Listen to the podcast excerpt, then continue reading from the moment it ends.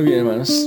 Eh, muy buenos días a todos nuevamente. Estamos en el libro de Segunda Corintios. Recuerden que esta es una carta de Pablo, Segunda de Corintios. Muy bonita, muy especial. Y en esta carta Pablo nos ha mostrado su corazón. Y es, una carta muy, muy del alma de Pablo, mostrando a la iglesia de Corinto o enviándole a la iglesia de Corinto eh, una serie de escritos en los cuales él muestra su deseo de llegar allá para edificarlos.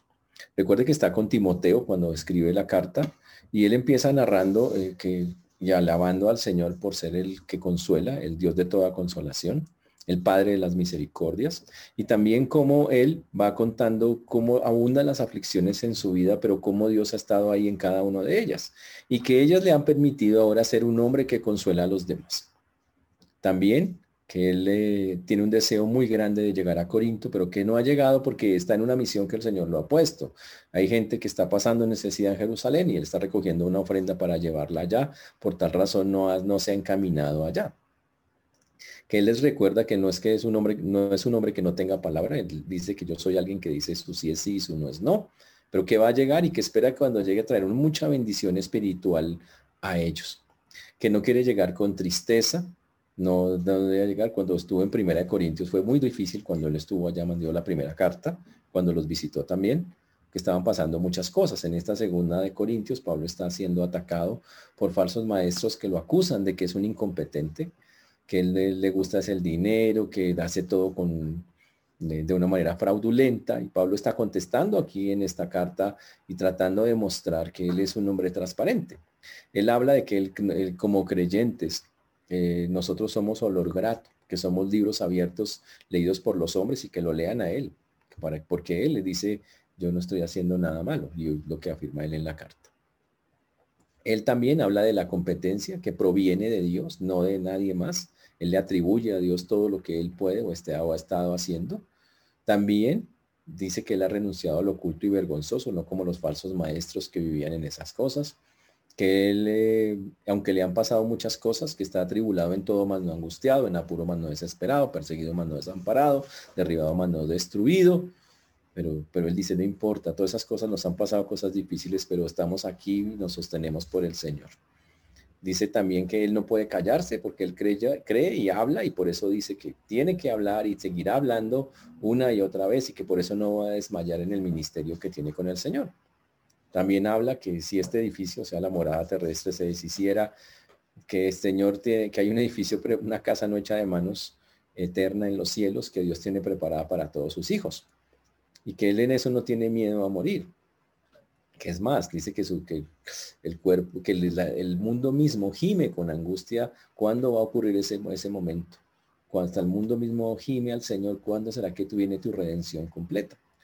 También dice que el Señor ha colocado en nosotros las arras del Espíritu, que son las arras de nuestra herencia, diciendo que el Espíritu Santo es la garantía de que un día llegaremos al cielo. También lo más importante que vimos en las clases, en las prédicas pasadas, fue que ausentes o presentes hay que ser agradable al Señor. Ausentes o presentes hay que ser agradable a Dios. También habló de su amor por Cristo, que lo movía, lo, lo motivaba de una manera espectacular, que fue lo que, eh, algo que estuvimos, estamos a punto ya también de ver mucho más claramente, de cómo su amor por el Señor hacía que él hiciera cosas, que él se levantaba cada día y decía, yo tengo que hacer algo por Cristo y efectivamente lo hacía. El amor de Cristo lo constriñe, dice la palabra. Y que ya para que los que viven ya no vivan para sí, sino para aquel eh, que murió y resucitó por ellos. Hoy vamos a comenzar en el versículo 16 en 2 de Corintios capítulo 5, versículo 16 en adelante. Texto muy bonito, con, con cosas muy, muy, muy, con un texto muy clásico que los cristianos usan mucho, que las cosas viejas pasaron y que todas son hechas nuevas. Pero vamos a orar y a pedirle al Señor que nos dirija en su palabra. Señor Dios, te damos gracias por esta mañana, por este tiempo, Gracias, Señor, por cada uno de, mis hermanos que por misericordia permites que estén acá.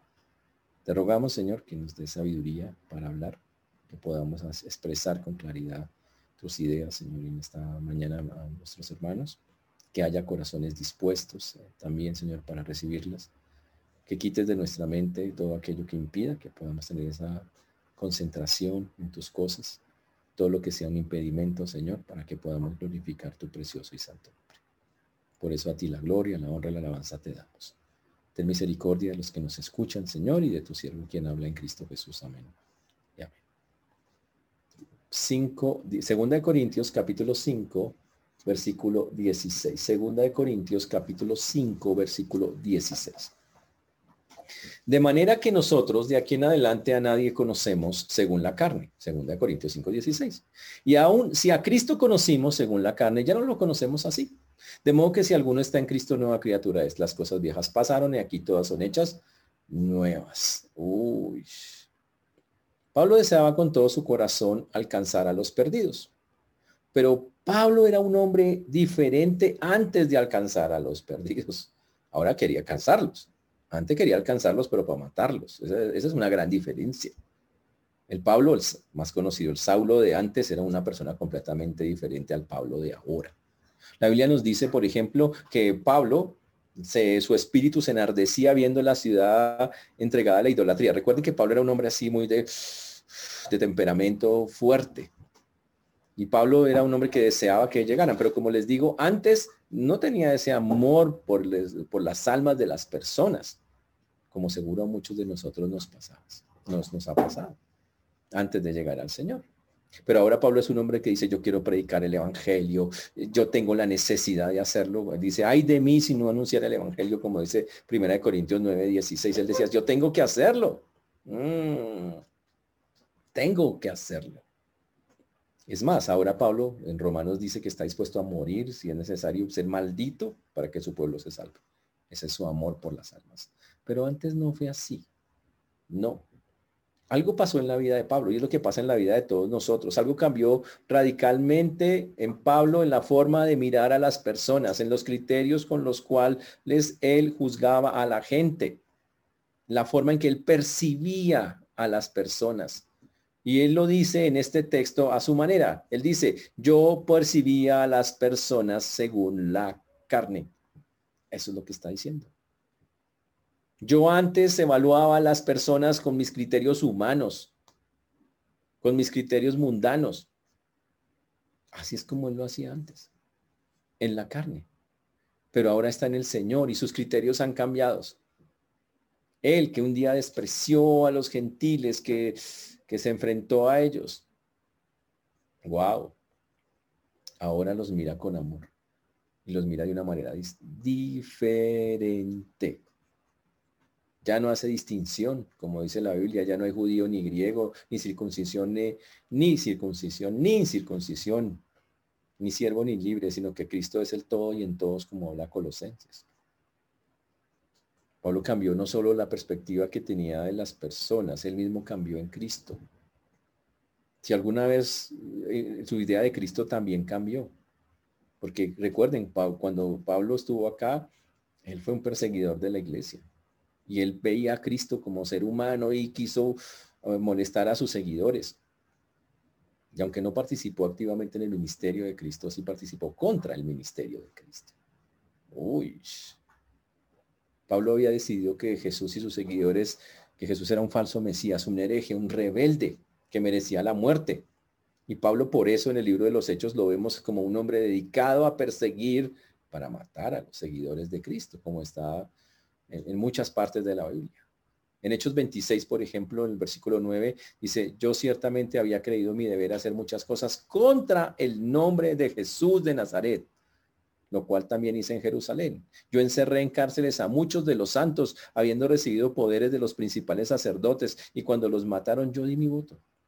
Y muchas veces castigándolos en todas las sinagogas los forcé a blasfemar, y enfurecido sobremanera contra ellos los perseguí hasta en las ciudades extranjeras. Hechos 26, 9 al 11. Sí, Pablo fue terrible. Y él lo dice claramente, eso era yo antes porque yo creía que Cristo era eso, un falso Mesías, pero ahora ni siquiera Cristo lo veo así. Por eso dice, de manera que de aquí en adelante a nadie conocemos según la carne, o sea, la gente la miró diferente. Y aún a Cristo ya lo veía diferente, ya no lo puede ver así.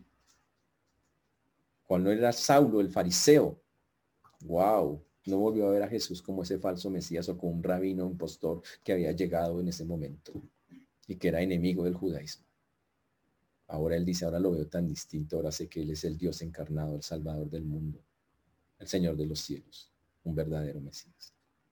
Él es el cumplimiento de todas las promesas del Antiguo Testamento. Él es el que da perdón de pecados, él es el que transforma la vida de las personas y que la hizo con él cuando iba camino de Damasco. Eso, él ahora lo veía de esa manera. Había, había ocurrido un cambio profundo, total en sus vidas. Y sabe que ese cambio ocurre en las vidas de todas las personas que depositan genuinamente su fe en el Señor Jesucristo como Salvador. ¿Por qué hemos dicho eso? Para entender ese versículo famoso que dice, de modo que si alguno está en Cristo, nueva criatura es.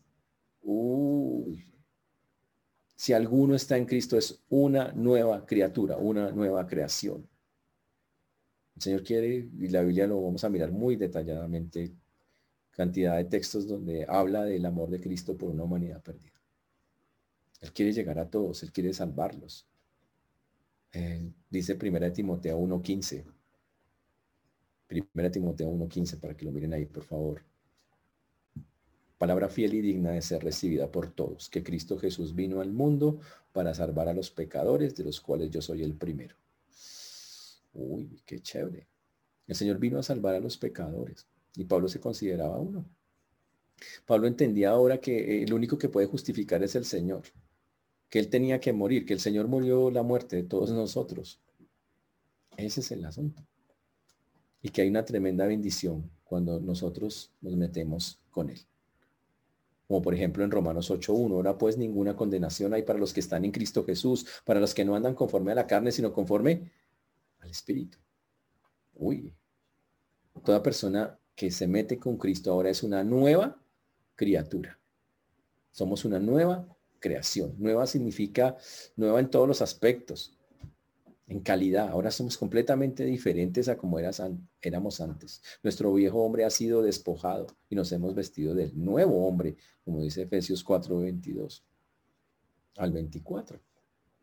Ese es el asunto esa transformación que se produjo cuando recibimos a, a Cristo nos, no solamente es un milagro instantáneo, es un proceso que va a durar todo el tiempo hasta que lleguemos a la presencia del Señor, donde todas las cosas viejas pasaron. Y aquí es donde viene la parte interesante. para Pablo pasó y para cada persona que se ha metido con Cristo ocurre.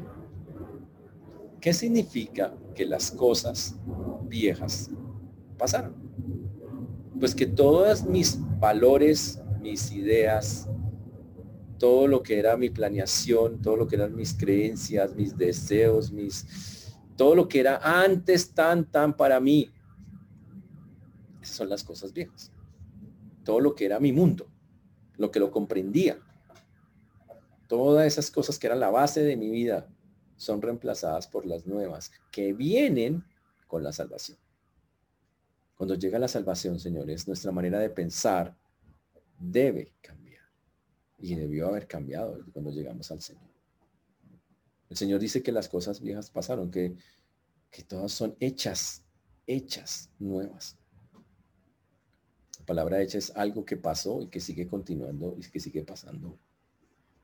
Significa que Dios el día que llegamos al Señor tuvo que cambiarnos, tuvo que poner en nosotros nuevos pensamientos, nuevas inclinaciones, nuevas ideas, nuevos proyectos, nuevos... Esto es una conversión genuina.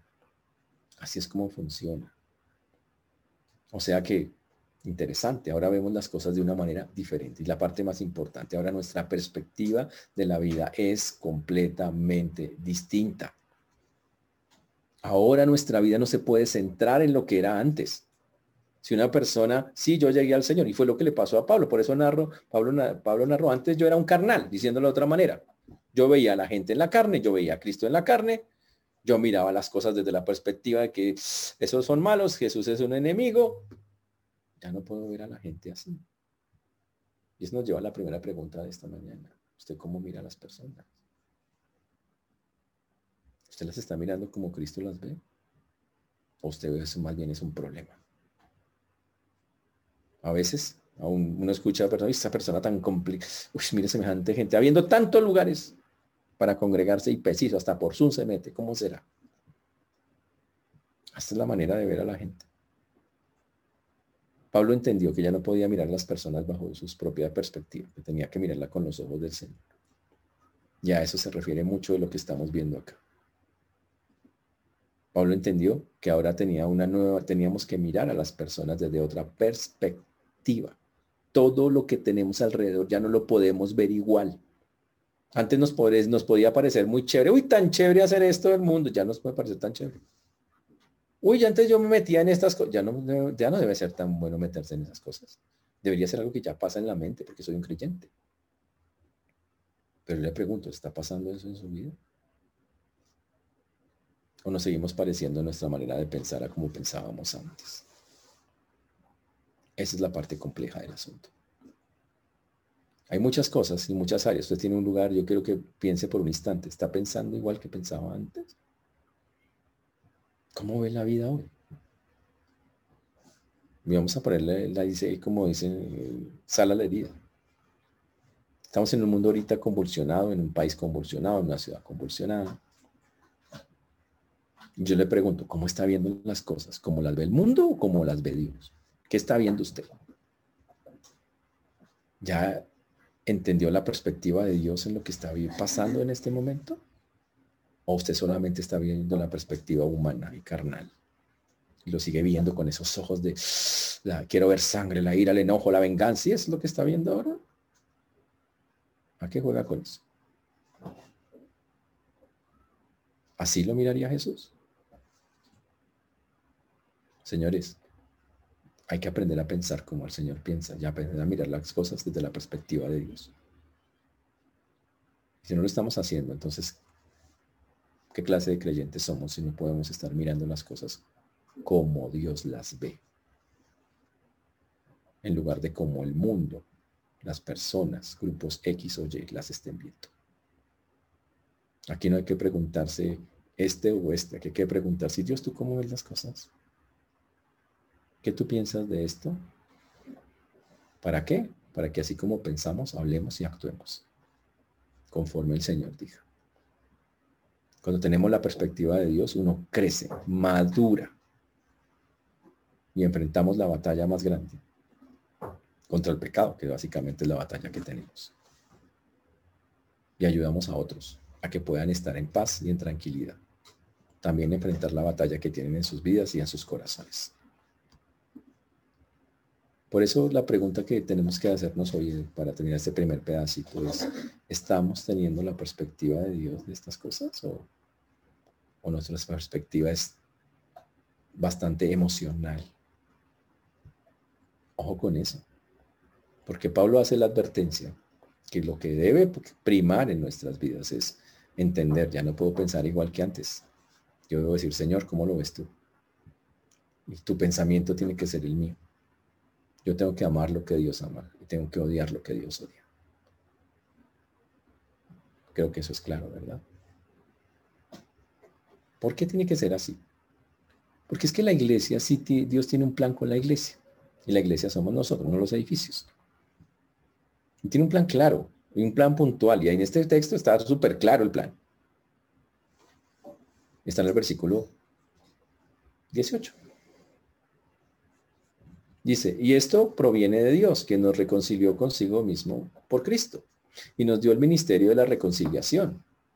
Que Dios estaba con Cristo, estaba en Cristo reconciliando consigo al mundo, no tomándoles en cuenta a los hombres sus pecados, y nos encargó a nosotros la palabra de, de la reconciliación.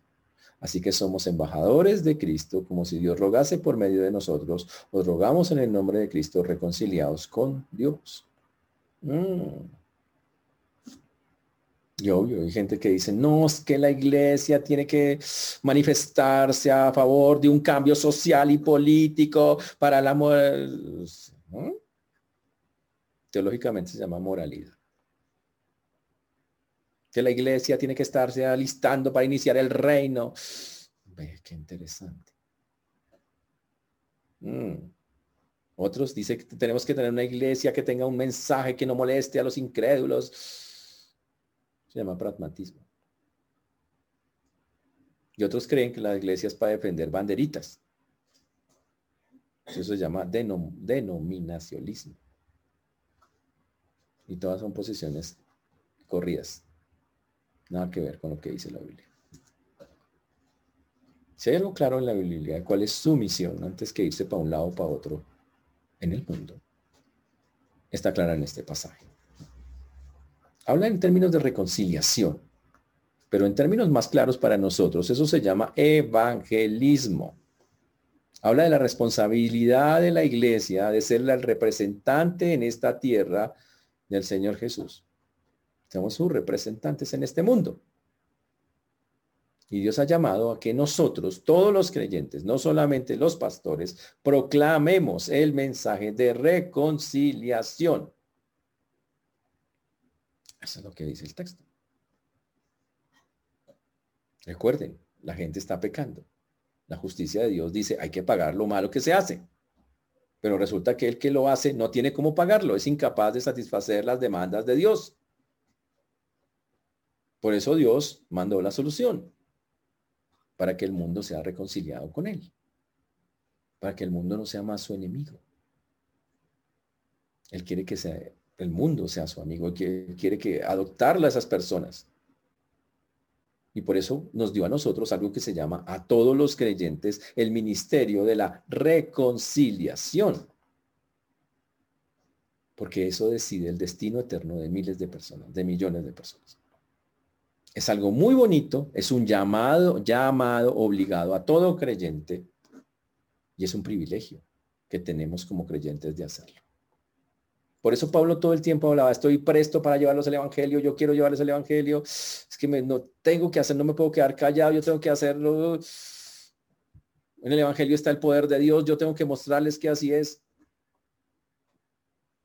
como dice Romanos, porque no me avergüenzo del Evangelio, porque es poder de Dios para salvación a todo aquel que cree al judío primeramente y también al griego, como dice Romanos 1.15. Y todos acá, sin importar qué tan preparados se sientan ustedes o qué tan grandes se sientan, están ya, estamos llamados a predicar el Evangelio. Pablo lo dijo de una manera, ya lo habíamos estudiado en 1 Corintios 2 cuando él expresó que él dijo, pues me propuse no saber entre vosotros cosa alguna sino a Jesucristo y a este crucificado. Ese era su mensaje directo. Solamente voy a hablar de él y punto, porque la vida tiene que ser así, específicamente ese es mi, el plan de Dios. Es más, dijo en Efesios él, a mí que soy menos que el más pequeño de todos los santos, me fue dada esta gracia de anunciar entre los gentiles el evangelio. Sea, aunque, aunque Pablo se consideraba muy pequeño, decía, ¿sabe qué? también fue dado esa gracia, ese privilegio, como dice Efesios 3.8. Qué interesante eso, ¿no? Y Pablo quiere dejar eso bien claro. Todos estamos llamados al ministerio de la reconciliación. Wow. ¿En qué tiempo? En cualquiera. Ese es el mensaje de la iglesia. La iglesia está llamada a eso. Esa es, su, función principal. Esa es una, una cosa que no podemos quitar. Esa es la base de la iglesia. No dice, ¿cómo lo hago? Bueno, no es tan difícil. Aquí está explicado en un versículo, en el 18. Dice, y todo esto proviene de Dios, que nos reconcilió consigo mismo por Cristo y nos dio el ministerio de la reconciliación. Dice, todo esto proviene de Dios. ¿Qué significa? Todo esto se refiere a todo lo que hay atrás, a todo el proceso de, cambiar, de ser nuevas criaturas. Todo eso proviene de Dios. El que hace los cambios en nosotros es el Señor. Es el que las hace. Es el que nos transforma. Es el que, como dice la Biblia, todo, toda buena dádiva y don perfecto, ¿de dónde desciende? Pues de Dios. Un pecador no puede reconciliarse con Dios. Una persona no tiene la capacidad para calmar la ira de Dios contra su pecado. No la tiene. Todos somos culpables. La Biblia dice que no hay justo ni a uno. Pero el Señor dice que nadie se salva haciendo obras. Las religiones falsas dicen, si usted hace esto, usted logra esto, usted se salva por este lado. Pero no, no, no, no, no. La Biblia dice, no es así. Solo hay una manera. Y es reconciliarnos con Dios a través de la manera y en la forma que Él dijo. Por eso cuando una persona dice, es que yo tengo a Dios a mi manera, pues pierde el año porque lo está haciendo a la manera suya y no a la de Dios. Nunca es a su manera. Esa es la manera que el Señor señala en su palabra. Y es a través del mensaje de las buenas nuevas llamado Evangelio. Desea hacer a esas personas sus hijos. Él desea cambiarlos, transformarlos. Para él es muy importante eso. Y el Señor viene pensando eso desde la eternidad, desde delante de la fundación del mundo, en salvar a las personas. Ese ha sido su deseo. Ese es el punto. Por eso la Biblia, Dios es llamado y Jesús es llamado el Salvador. Como por ejemplo en el Salmo, en Isaías 43, 3. Porque yo, Jehová, Dios tuyo, el Santo de Israel, soy tu Salvador. Él es nuestro Salvador. Él quiere ser eso. Y por eso cuando se dirigían a, Jesús, eh, los ángeles, decían, los, más los ángeles, las personas, se regocijaban diciendo, Él es Dios, mi Salvador. Como por ejemplo en Lucas 1.47, si recuerdan, cuando María está cantando, visitando a Elizabeth. Dijo, me regocijo en Dios, mi Salvador. Él es el que salva. Recuerde que el Señor está buscando una humanidad perdida. Está buscando a la, como estamos viendo los miércoles, a la oveja perdida, a la descarriada, para fortalecer a la débil, a la que se quebró. Ese es lo que el Señor quiere. Pero el Señor quiere que tengamos algo que se llama la reconciliación con ellos. Uy. Dios es el reconciliador y los pecadores son los reconciliados. ¿Por qué? Porque el hombre rompió su relación con Dios. El hombre rompió su relación con Dios y necesita el hombre ahora volver a tener esa relación que tenía antes con el Señor. ¿Qué lo dividió? Pues el pecado. Isaías 59.2 lo dice claramente. Pero vuestras iniquidades han hecho división entre vosotros y vuestro Dios, y vuestros pecados han hecho ocultar de vosotros su rostro para no oír. Y por eso el ministerio de la reconciliación es algo, que, tenemos como creyentes que, eh, que llevar a cabo. Y estamos llamados a eso. Ahora, como siempre, Dios es el que propone todo, el que da todo, y el Dios es el que dice, tienen este ministerio, les doy todo lo que necesitan. Y nos provee todo lo necesario para que le digamos a las personas que sigan el camino del Señor y satisfagan las demandas de Dios contra el pecado. Y es a través del Señor Jesucristo que las personas pueden hacerlo. Porque el Señor, viendo esa división que hay por el pecado, pone una herramienta que es la reconciliación para que los hombres puedan nuevamente estar con Él. Y Él coge los pecados y la Biblia dice que los pone como el oriente está del occidente. Eso es Dios, eso es el amor de Dios. Ahora, solo hay una forma de hacerlo y es por medio de Cristo. Cristo. No hay otra manera, no hay otra forma. Y lo hizo por Cristo por su muerte, cuando vino y se encarnó. Porque así lo dice la palabra de Dios. Así fue como Él nos reconcilió con su cuerpo, muriendo en la cruz, en su cuerpo de carne, por medio de la muerte. Así fue como lo hizo, como dice Colosenses. Y lo hizo una sola vez y para siempre, para, para, para, el, para pagar el pecado de todos nosotros. Ahora, cuando Él dice que nos entregó el ministerio de la reconciliación, eso es, nos entregó la gran comisión, como Mateo 28, 19 y 20, que ustedes conocen. ¿En qué consiste la gran comisión? Decir, llevar el Evangelio a toda criatura, proclamar el Evangelio a todas las personas. Y nos llamó a un ministerio humilde de proclamación. Porque así es como tiene que ver, un ministerio humilde de proclamación. ¿A quién? Al perdido, al que está sin Dios. Y viene una frase ahí en el 5.19, que Dios estaba en Cristo reconciliando consigo al mundo, no tomándoles en cuenta a los hombres sus pecados y nos encargó a nosotros. La palabra era reconciliación. Que Dios estaba en Cristo reconciliando consigo al mundo. En Cristo, ¿ok? Uy. ¿Quién es, ¿Por medio de quién es la reconciliación? Por Cristo. No la busque por allí, por allá. La reconciliación es por Cristo. ¿Ok? ¿Qué hace Cristo? Pues une al creyente. La forma en que opera, en que hace las cosas. Y al Salvador. Y todos los que estamos en Cristo nos convertimos automáticamente, según lo dice el mismo texto, en embajadores de Él. Ahora, cuando dice reconciliando consigo al mundo, Wow, ¿de qué está hablando? ¿El Señor salvó a todo el mundo? Oh, qué lindo texto. Y aquí es donde toca aclarar. Murió por todos, eso es lo que dice la Biblia. Y su sacrificio es suficiente para pagar los pecados, por los pecados de todos. Es ilimitado. Para todos. El Señor murió por todas y cada una de las personas que hay en el mundo. Y el llamado de la salvación se extiende a todos los hombres en el mundo, a todos y cada uno de ellos. Y lo dice desde el Antiguo Testamento. En Isaías 45, 22, por ejemplo, dice, mirad a mí, sed, sed salvos todos los términos de la tierra, porque yo soy Dios y no hay más. Es a todos. A todos. En Isaías 55, 1 dice, a todos los sedientos, venid a las aguas, hablando de que vengan al Señor. En Mateo 11, 28, venid a mí todos los que estéis trabajados y cargados y yo os haré descansar. Otro llamado de salvación. Chévere. Chévere. Y el Señor le está invitando a todas las personas. Pero ¿qué tal este versículo de Hechos 17:30?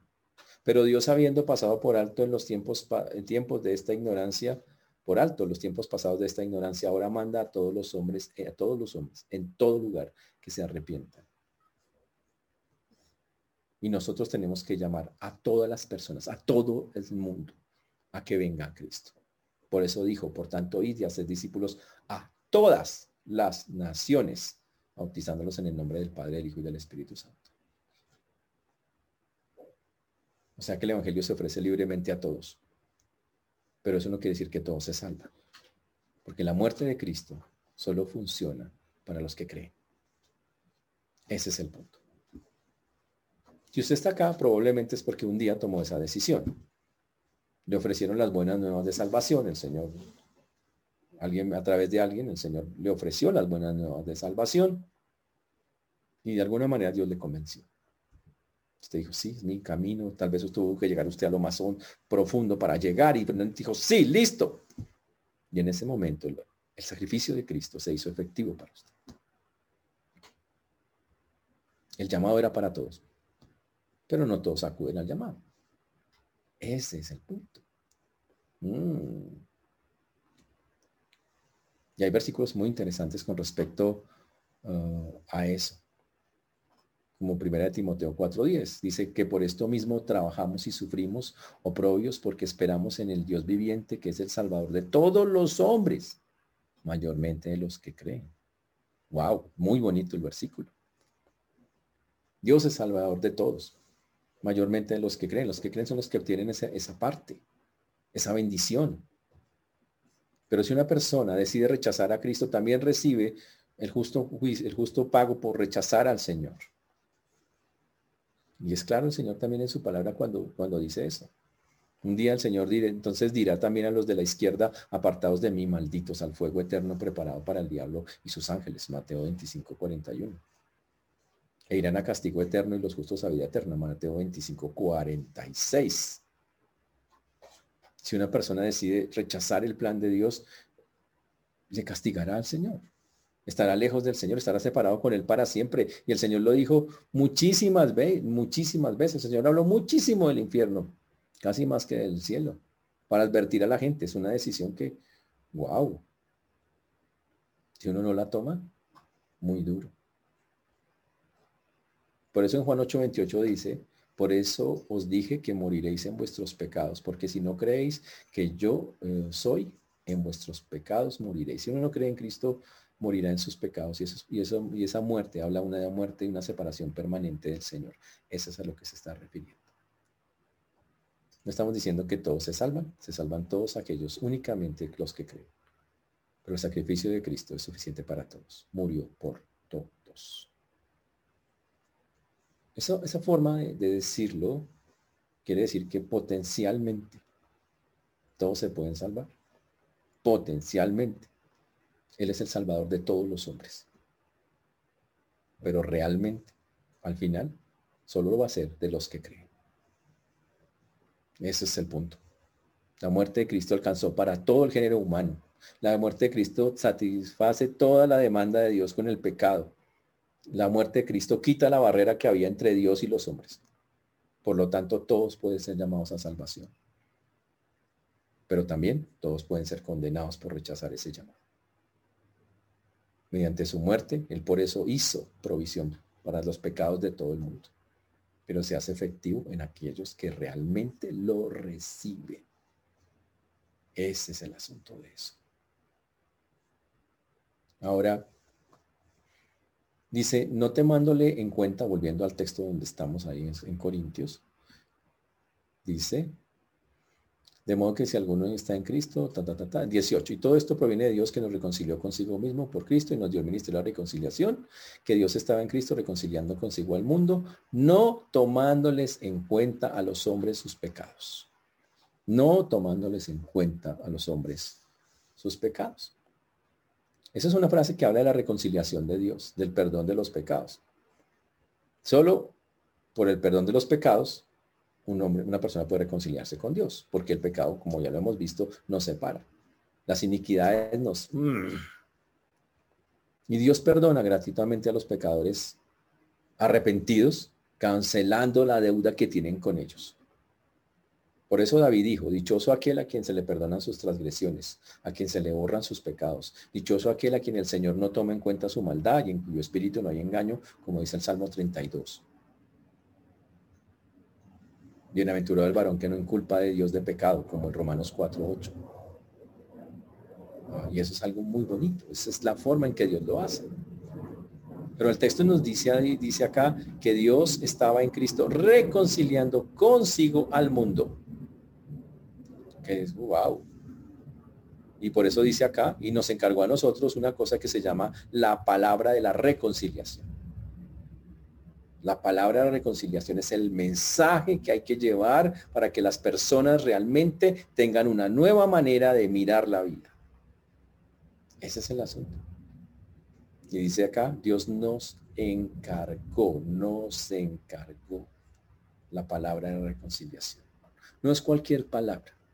No es frasecitas así de, oiga, diga esto, repita esto. No, no es eso.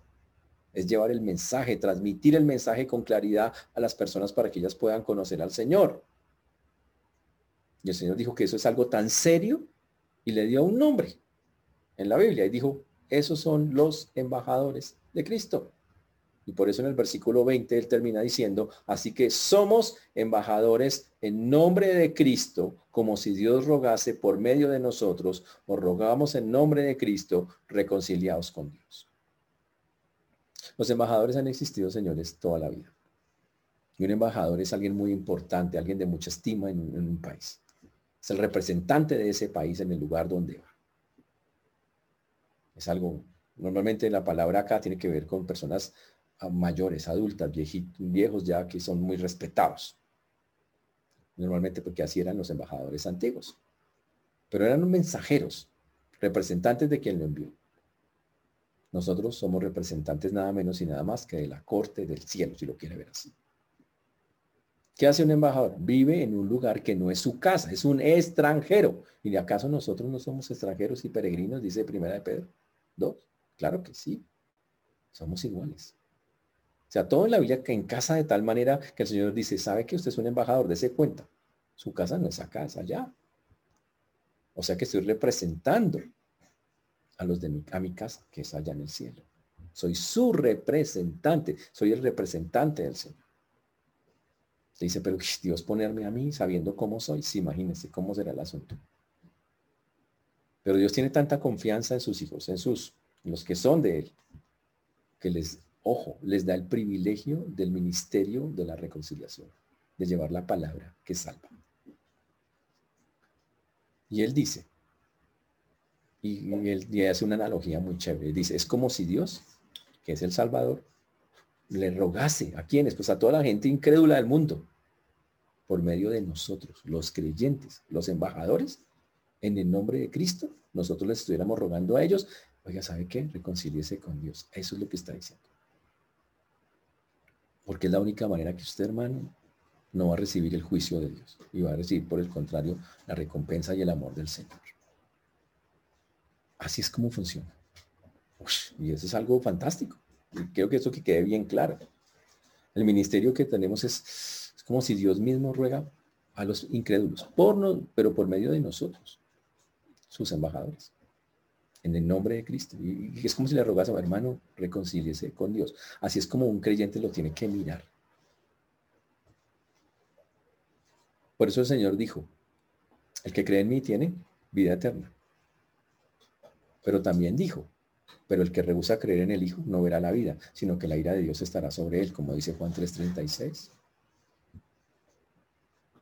Por eso cuando le hablamos a las personas les estamos diciendo, mira, este es el Evangelio de Salvación, esta es la palabra de reconciliación.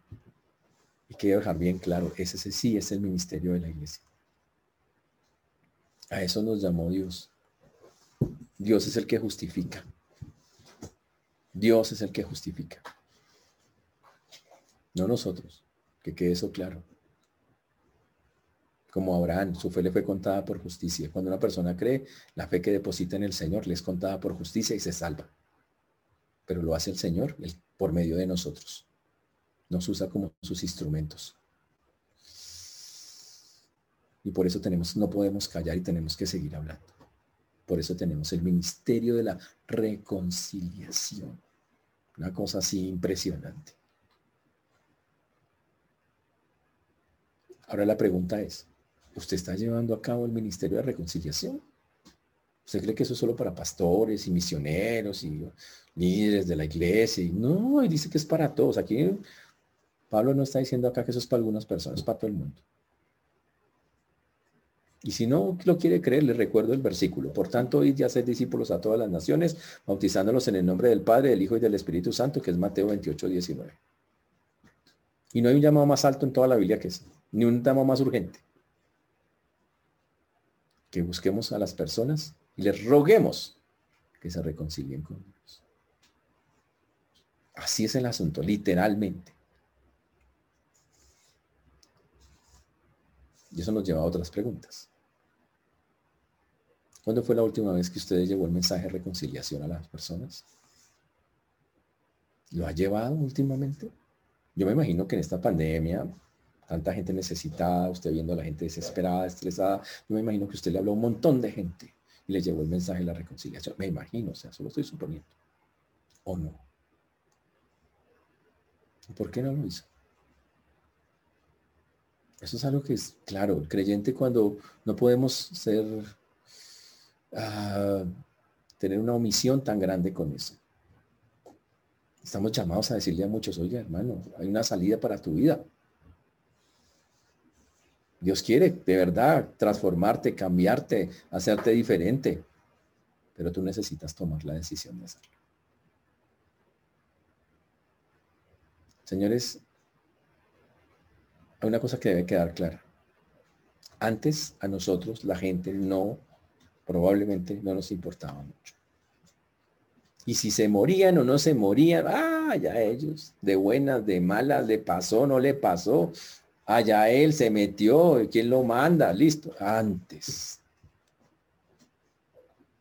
Y antes por el contrario, ojalá le pasen cosas y bien hecho que le haya pasado y que ojalá, uy, que se la bien, ojalá le pasen hartas cosas feas para que aprenda antes. Y que una persona que no tenga Cristo piense así, normal. Que una persona que no tenga Cristo diga, esa es la vida, es, Así es la vida, listo, normal, no tiene a Cristo, no entiende. Pero ahora que, como le pasó a Pablo, después de conocer al Señor, que sigamos pensando así y que la gente no nos importa y que ah, pues allá ellos y que y todavía por dentro con odios y rencillas y que rabia y que ira y que mal genio y que la piedra y que ¿a qué jugamos entonces nosotros con eso? Cuando Cristo entra tuvo que haber un cambio. Y el cambio de los cambios más grandes es que antes a mí la gente me importaba cinco. Pero ahora me debe preocupar el alma de las personas porque el Señor dice que así debe ser. Es más, es tan grande el asunto que el Señor dice, hágame el favor, le usted, ruegue a las personas que me consigan, que me busquen, que se reconcilien conmigo. y pide que lo hagamos nosotros. Porque para Dios eso es vital, importante, es una prioridad en la vida de un cristiano. Yo le pregunto, ¿en qué está gastando sus fuerzas? ¿Está haciendo eso? ¿Estamos gastando tiempo y esfuerzo para eso? ¿Y el Ministerio de Reconciliación? ¿O estamos más preocupados quién va a ganar la guerra? ¿O que tal persona le cobren tal cosa para que aprenda? ¿O que le pasen tales cosas a, tal institución o a tal grupo? Sí, eso es lo que nos interesa a las personas. A Dios le duele cada persona que muere sin Él. Sin importar quién sea. Así que, señores, el llamado en esta mañana es muy puntual. Hay que hablar de Cristo. Hay que contarle. ¿No, no tiene personas para hablarle del Señor? Así como se usan las redes, tanta gente las usa para tantas politiquería y para cosas que no tienen sentido. Antes era para mostrar las fotos de la comida, ahora ya pasaron a otras cosas. No todos, hago la aclaración. Pues yo creo que es hora de que la usemos para lo que es, todas las herramientas que tenemos. Que no es otra cosa que los hombres se reconcilien con Dios. Y entonces tal vez esta tranquilidad, esa paz que tanto deseamos y anhelamos que sea verdad, se vea reflejada en un mundo como el que estamos, aunque es, es normal que mientras el mundo en su gran mayoría sea impío o no creyente, pues siga en guerra, normal. Pero el trabajo de nosotros, como el Señor lo dice, es que somos sus embajadores. Sus embajadores. Y quiero dejar claro que no depende si ustedes el mejor creyente o el peor creyente. Es que me falta mucho, es que me, hermano, en Dios nos está diciendo. Y entonces este ministerio lo ejerce los hermanos que tienen la aureola y se les brota. No, no dice nada. Es un llamado a todos y cada uno de nosotros. Por eso hoy, señores, aplicando lo que vimos hoy. Si usted es un creyente, qué pena, pero ya no podemos ver la gente como la veíamos antes. Ya no podemos llegar y tomar un partido para allí o para allá como nos lo hacíamos antes. Ahora me toca ver todo desde la perspectiva de Dios. Me toca pensar desde la perspectiva de Dios, hablar desde la perspectiva de Dios y actuar desde la perspectiva de Dios. Y como yo quiero ver eso así, lo que ahorita estoy viendo es una cantidad de miles de personas sin Dios. ¿Quiere ver la realidad como es? Hay un montón de gente allá afuera. Sin Dios. Montones. Miles. Todos los días. Jóvenes, viejos. De diferentes oficios. En diferentes cosas. En diferentes instituciones. ¿Y la preocupación de nosotros? Porque ya somos creyentes y la perspectiva debe ser la misma de Dios. Tener la misma perspectiva es, ¿y qué va a pasar con el alma de ellos? ¿Qué? Y ojalá nosotros podamos entender que ese sí es el ministerio de la iglesia. Salvar, no nosotros, el Señor, llevando el mensaje del Evangelio. Entonces la tarea, como pueden darse cuenta, hermanos, es bastante grande. Pero si queremos de verdad llevar este pedacito de la Biblia a la práctica, entonces hágame el favor y miremos a la gente como lo que es. quiero decir claramente cómo la ve Dios hoy. Es una cantidad de ovejas sin pastor una cantidad de personas perdidas, llenas de iras, de rabias, de enojos, dolidas por una vida que es injusta en muchísimas maneras. Pero que lo que principalmente necesitan es un Salvador. Uno de verdad. Uno que muera por ellos, como ya lo hizo. Uno que sí se sacrificó por ellos. Para que ellos puedan ver la vida como es y ver de verdad lo importante de la vida. Y no estarse enfrascando en cosas que no nos van a llevar a ninguna parte. Por eso creyentes, hablo acá a los creyentes, a todos los que tienen al Señor en su corazón. Hay que salir y hablar con la gente. Llámenlos. Ustedes tienen familia, tienen amigos, grandes, pequeños, no importa quiénes sean, llámenlos. Y díganles del mensaje, porque esto sí es urgente de hacer. Y así es como la Biblia lo señala. Y haciendo esto, señores, entraremos a practicar esto que el Señor nos manda hacer a todos. El Señor nos ayude, hermanos. Y quiero decir para terminar una cosa puntual. Usted puede sentir que no tiene lo suficiente para hacerlo, pero tranquilos. El Señor nos dijo en este texto, todo proviene de Dios. Eso incluye la capacidad para que vaya y les hable. Así que hermano, el reto de la semana es, vamos a hablarle a la gente. Vamos a traerla. Vamos a invitarla. No para que se llenen, no para que llenen una iglesia, sino para que estén con Dios y se reconcilien con Él. Que el Señor nos ayude, hermanos, que podamos cumplir esto que hoy hemos aprendido.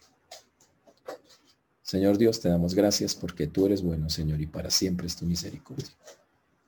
Gracias porque un día tú enviaste personas para que fueran usadas para darnos ese mensaje de reconciliación y gracias a eso hoy estamos aquí.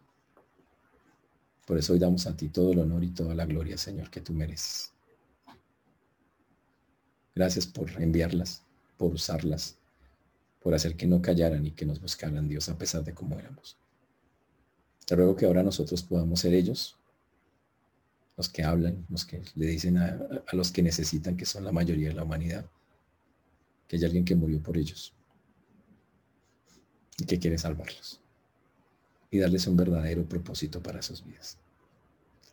Por eso hoy, Señor, dejamos en tus manos la vida de todas esas personas que no te conocen, pidiendo misericordia para ellas y pidiendo que nosotros podamos ser útiles en lo que nos hacen comentar. Gracias te damos, Señor, en el nombre de Jesús. Amén.